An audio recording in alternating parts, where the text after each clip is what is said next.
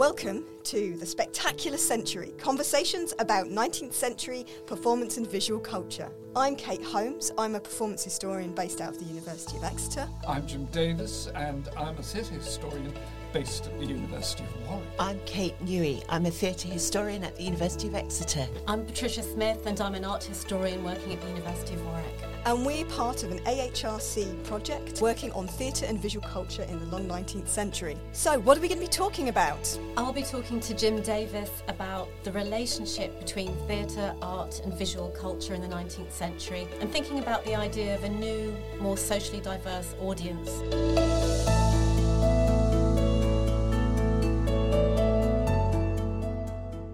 I'm a theatre historian, and Pat is an art historian.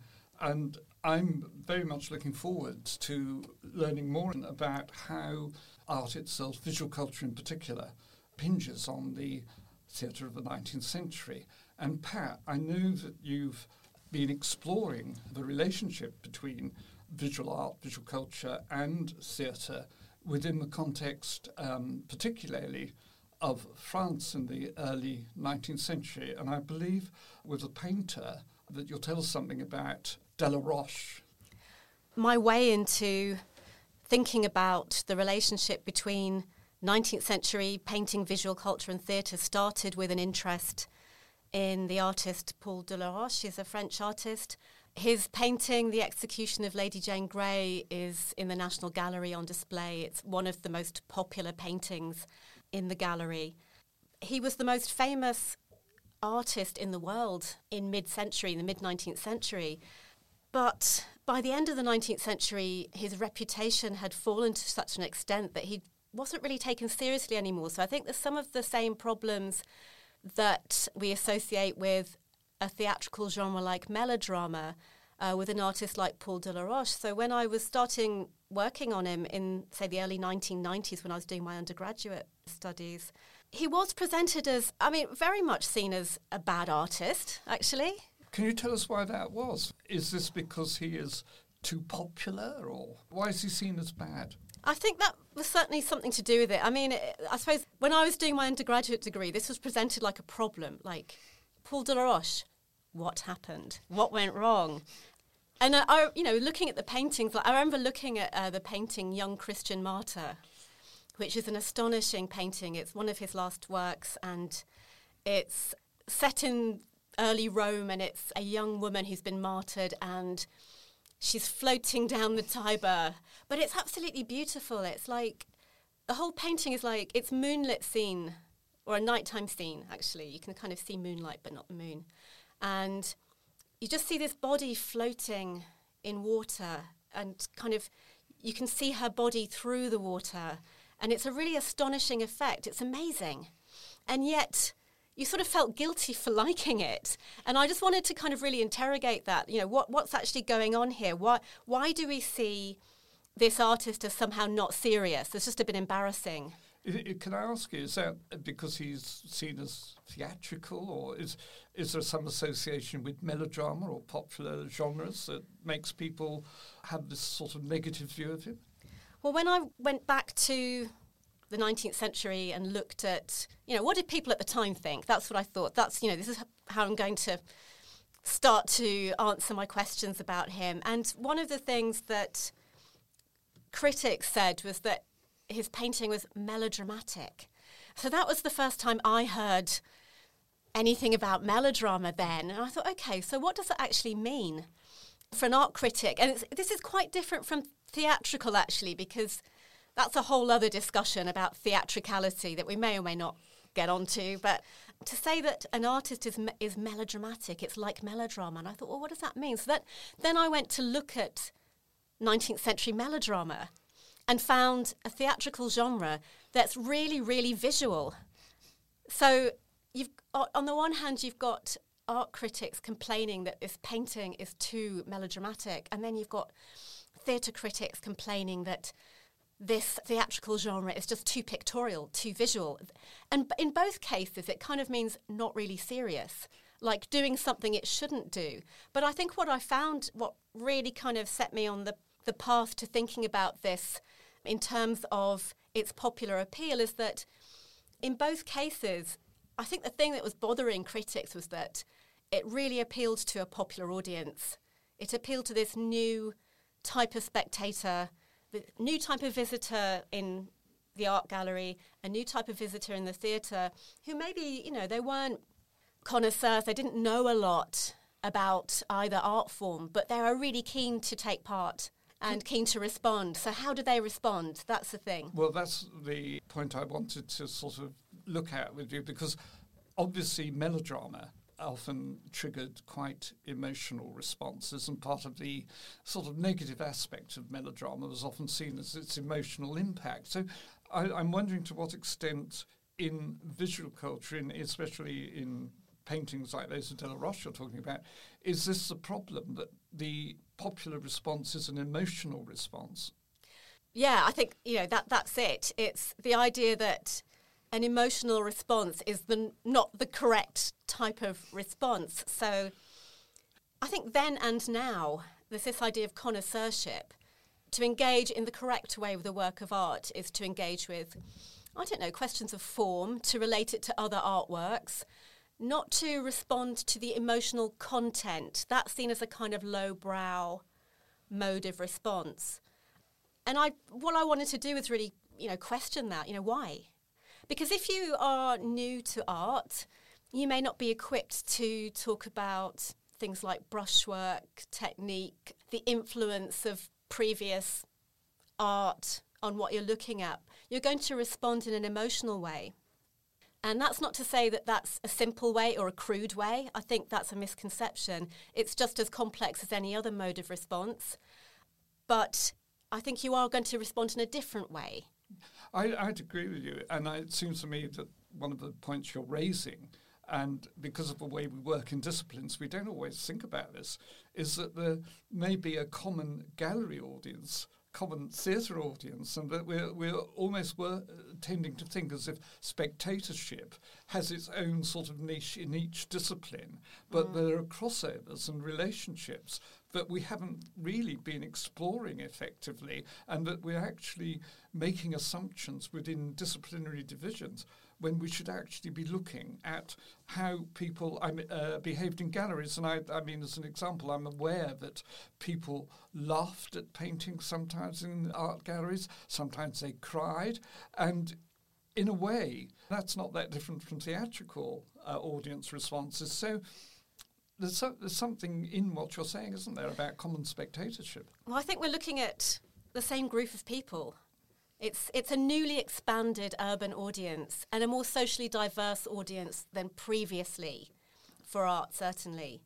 And so, yeah, I think you've got the same audience there. Yes, this thing about laughing at, I mean, we know that, that you know, visitors to annual exhibitions responded in different ways. So they laughed at paintings, they, were, they fainted, apparently, occasionally. But also, I mean, one that really interests me is a painting by Delaroche at the annual exhibition in Paris in 1835, um, the assassination of the Duc de Guise, and it's a painting of. When, pe- when you first look at it, one of the critics said it just looks like a big empty room. It, it's not quite what they expected, but it's the aftermath of an, an assassination, and you have to kind of put together what's happened from looking at the clues in the picture because what you've kind of got is like a big empty gap in the middle where you expect the action to be. And people were clamoring to see this picture. That's one of the examples when the critics were saying, oh, this is like being in the queue for a melodrama. Because everyone was kind of fighting each other to get to this picture. And cleverly, it was it had been hung in the exhibition low down in a corner, which created a sort of crush. And some people were saying, oh, Delaroche has kind of he's orchestrated this himself. It's like a publicity stunt to kind of create the situation, but I don't think so. So there was a big crush of people.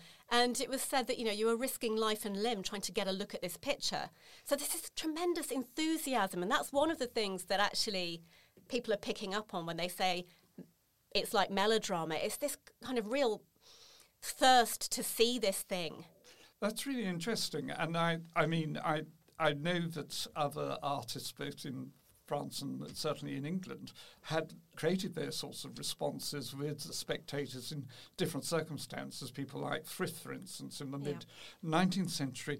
But in a sense, there's a context to all of this, and I wonder if we should have a bit of a talk about that as well, because we talk about visual culture. What, in fact, are we talking about in terms of the early to mid 19th century when we talk about visual culture, both in relationship to theatre, but even in its more general terms? What does it actually mean? Well, that's a big question, Jim. But I think, you know, visual culture, it, it's, we refer to art. It's not art, strictly speaking. It's not what was hanging in galleries and referred to as work, a work of art, fine art. It's a broader category. And it includes things like panoramas, gigantic 360 degree painting in the round, dioramas, which was a new invention in the 1820s. All these kind of categories of visual spectacle that don't fall neatly into, into art. And that also includes, of course, theatrical spectacle, which, as we know, melodrama it was an intensely visual genre. But also, I think that visual culture is the way that people make sense of the world visually. So it could mean the way that people understand their fellow human beings in terms of their body language, their gestures, their faces, their facial expressions, their clothes, the way that people understand their physical environment, the city they live in, the space they live in, and how that changes historically. So, art is part of that visual culture, but it's all connected in the 19th century, and that's why looking at theatre as an aspect of visual culture allows us to make the connections that were there between art of the period and also the way that people understood the world around them. That's really interesting because it seems to me that we're talking about a context. We're not talking about art objects which remain as opposed to the ephemerality, say, of performance. We're talking about visual culture is ephemeral in many ways as well. And we're, we're arguing, in a sense, that there's a, there's a context to visual culture, that we're talking about specific periods of time and the way people are looking, the way people are observing the world at, at any given time. And that is quite different from saying, oh, I'm going to talk about a picture or I'm going to talk about high art. So even when you're talking, for instance, about Delaroche, we're actually talking about a moment in time where contextually people are comparing his work to melodrama in, in ways that um, might not happen today because he's taken more seriously by, by art connoisseurs. And as you said, he's got pride of place in the National Gallery in London. And, um, you know, he's a serious painter now. He's taken more seriously now. And yeah, I think you're right, actually. I think part of the rehabilitation of this artist that's taken place has involved kind of a downplaying of his popularity. You know, that, that's still seen as kind of a little bit suspect. I mean, you mentioned that it's a very popular picture in the National Gallery. I don't think. I mean, it was it was in storage for a long time. It was only taken out in 1975 and put on show. And I think the curators at that time didn't expect it to be as popular now with 20th and 21st century audiences as it turned out to be. So Delaroche, he's always had this tremendous, I don't know, this this powerful effect on popular audiences, and that's true now as it was in the 1820s, which is really fascinating. In terms of that sort of powerful effect, I mean, one, one or two forms you mentioned, the panorama, diorama, are obviously sensational forms of spectacle. They have an enormously uh, powerful impact on spectators in the times in which they were shown. They they're ephemeral. They haven't lasted, so we don't we don't have actual panoramas and dioramas by and large from from that period. But we obviously in theatre there is a sort of sensational element uh, scenically that carries on through the 19th century. And again, no, very little, if any, theatre scenery survives from that period. When we begin to talk about sensation, I'm always reminded that, you know, perhaps one of the dramatists most associated with sensational melodrama and therefore the sort of visual potential of melodrama as well in, in the way that he particularly used uh, visual effects is Dion Boucicault. And I, I'm also aware that, for instance, a popular play such as the Colleen Bawn, the Irish melodrama about the girl who is mistreated in a sense by the uh, her husband and nearly drowned um, in a famous sensation scene we'll talk a bit more about in a minute. You know, Boucicault drew on art in actually developing Colleen Bawn. I, I think you know, if you can remind me on Irish landscape scenery and so on, um, or rather Irish landscape sketches, I should have said. Yeah, that's. I mean, it's interesting what you said about you know what's left to posterity of these cultural products. Mm. You know, with, with I suppose with a painting, we have it now. We still have it, and I think people in the 19th century knew that. They knew that that was important. That things like dioramas and panoramas and theatrical stage design was not going to last. It was going to be painted over. It was too. It wasn't practical to store it.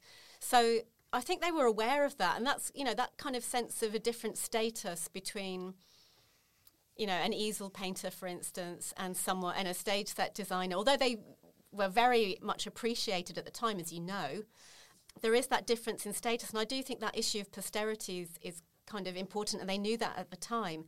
So it's interesting that some of the most the most popular let's say, you know, stage spectacles that, that really affected people in the 19th century, we don't have them.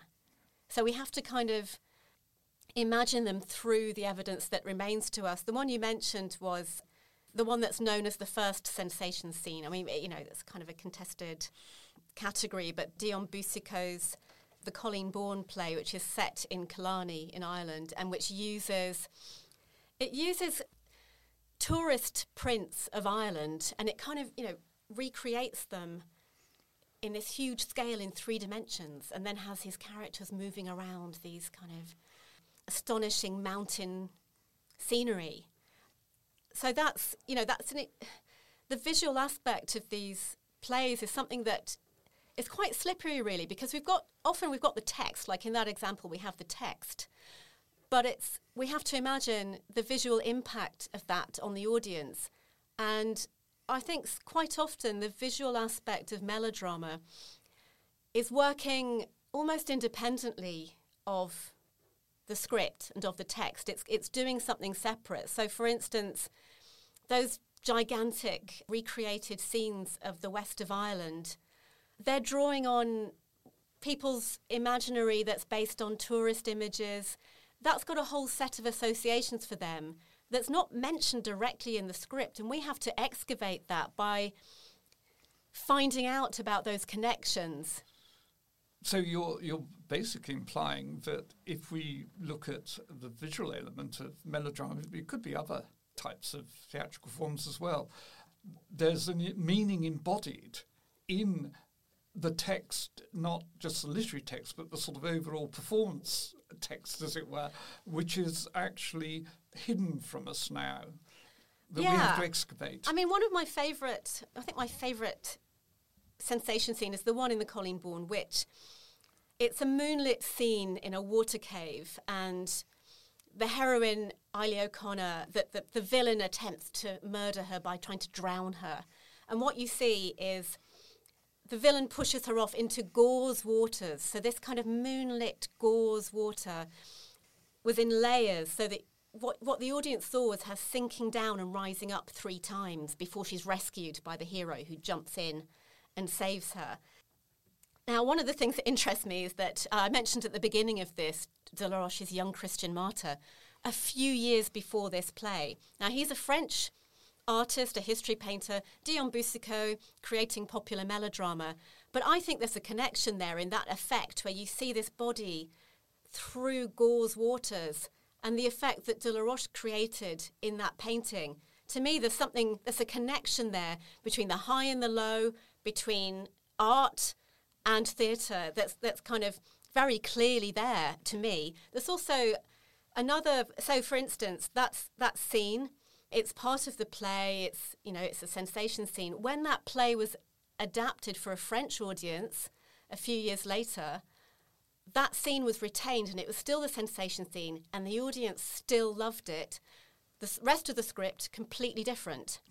So, you know, that scene is doing something separate. It's got a, it's got its own. You can kind of read across. It's got its own set of meanings that are coming from the world of fine art, and that you know by making those connections, I hope that we're going to find out layers of meaning in the visual aspect of theatre that we're not going to get just by looking at the script. Was Millais's Death of Ophelia before or after the Colleen Bawn? It's before. It's the same year as Delaroche's Young Christian Martyr. right. It's been speculated that those two paintings have something to do with each other. I mean, they're quite.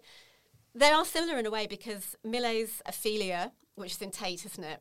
Tate Britain. So that's. It's another drowning heroine. Or yeah, she's drowning, isn't she? She's still singing. But what you see is this kind of half submerged body.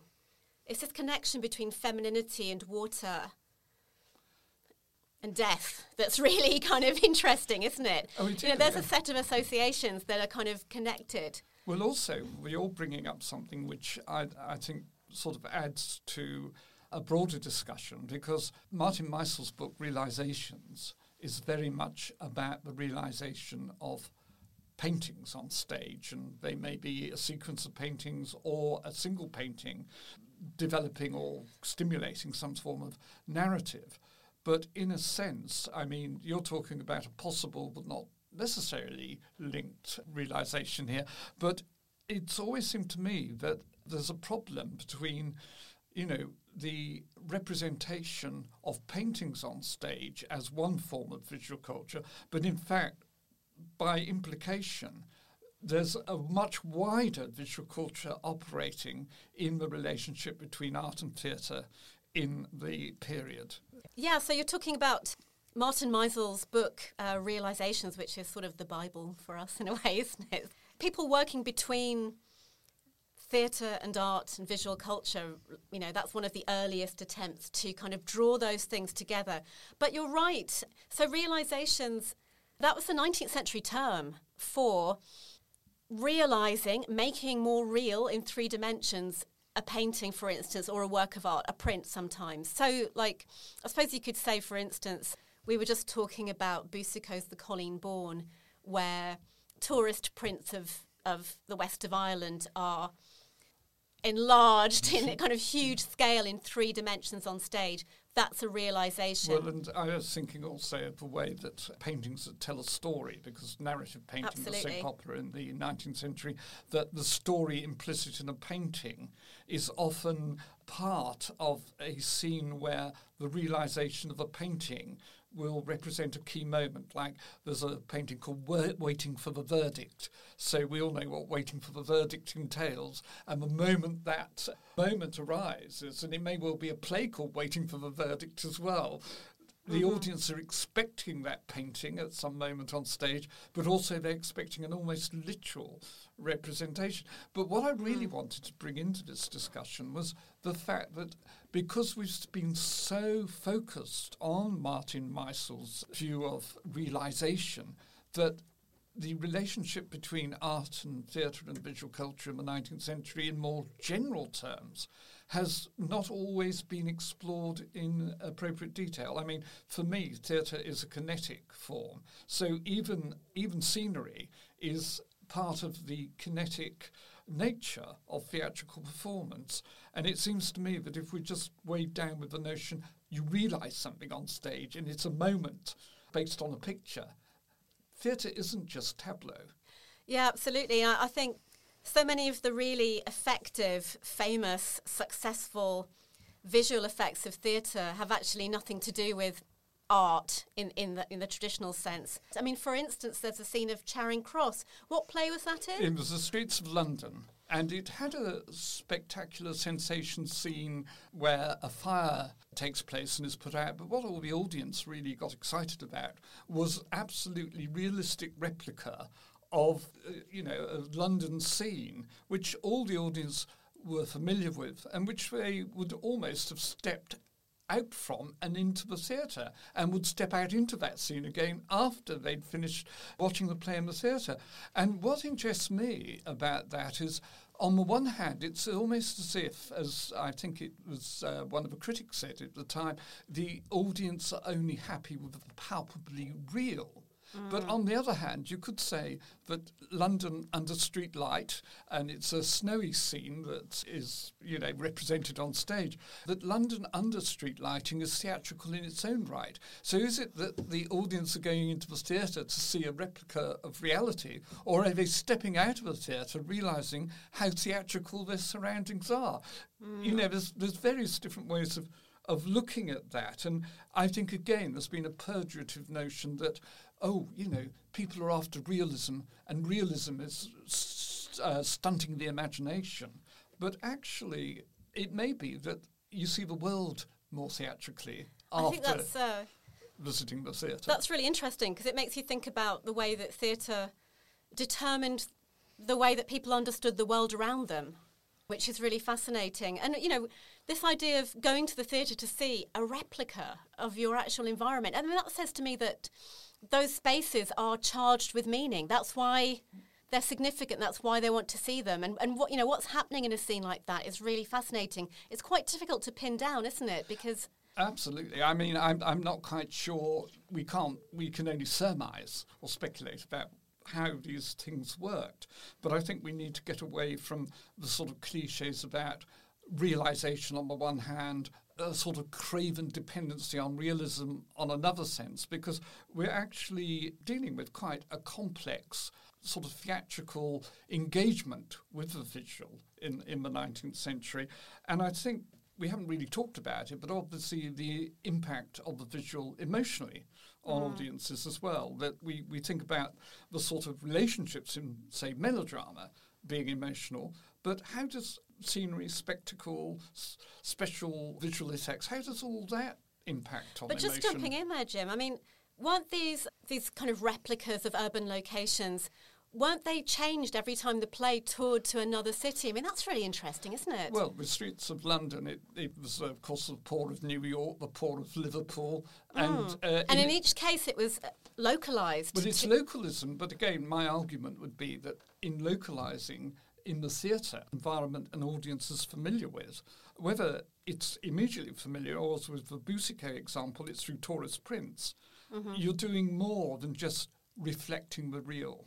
You're actually creating something quite magical as well. Yes, and I think that kind of that idea that you have the real on one hand and the magical on the other is quite false. It's it's both. It's a kind of it's a realism that's charged with meaning for people. Well, it, I, I think this is a really useful point because there's a tendency to think, oh, pantomime scenery was mm. fantastic and magical, mm. but melodrama scenery was often, you know, more embedded in realism. Of course, you uh-huh. know, you've got the antiquarian mm. movement and the visual impact on Shakespeare and historical drama and so on. But actually, i i i it's probably a false dichotomy. I think so. Can I ask you also? I mean, I'm assuming the darkening of the auditorium changed the visual experience of audiences from the 1880s onwards. Is there any prior examples you can give of darkening of auditory to, you know, change the audience's experience? Well, of course, theatres were brightly lit in, in most for most of the 19th century. It's in the latter part of the century that they, they start to have a darkened auditorium, and it's associated with a change in spectatorship more generally, isn't it? But I suppose the diorama had a darkened auditorium in the 1820s, which is really interesting. It's quite funny when you read about accounts of the diorama show from that period. It, it, it's basically a gigantic painting, a bit like, you know, bigger than a cinema screen, and painted on both sides. And the, the show used natural light to create the effect of movement and atmosphere. So it was a, a kind of, you know, a new spectacle, incredibly illusionistic. But it, it depended on having a darkened auditorium so that, you know, really for the spectator, they've got no frame of reference because all they see is this they see the picture and then actually the seating moves around and they see another picture. So, but it's quite funny reading accounts of it because the audiences weren't used to being in the dark together. So they're all standing on each other's feet and kind of getting confused and lost and people making really silly comments in the dark. And so it's quite funny. But um, but I suppose that's an early example of that type of spectatorship where it sort of depends on hiding the means of production from the audience. And that's associated with a kind of passive spectatorship. But actually I would say you know it allows the imagination to roam in a new sort of way.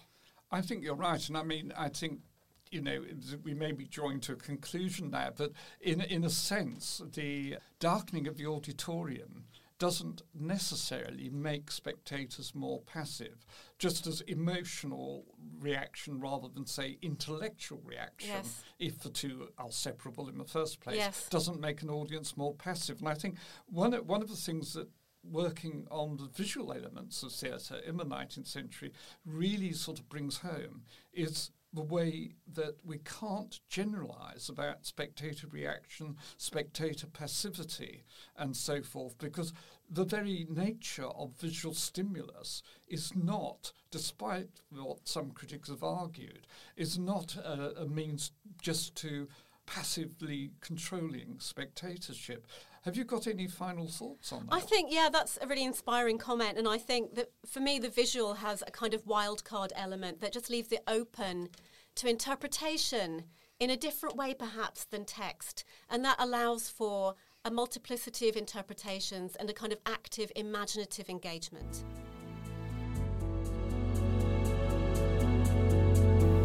This podcast is supported by the University of Exeter Drama Department and the Arts and Humanities Research Council.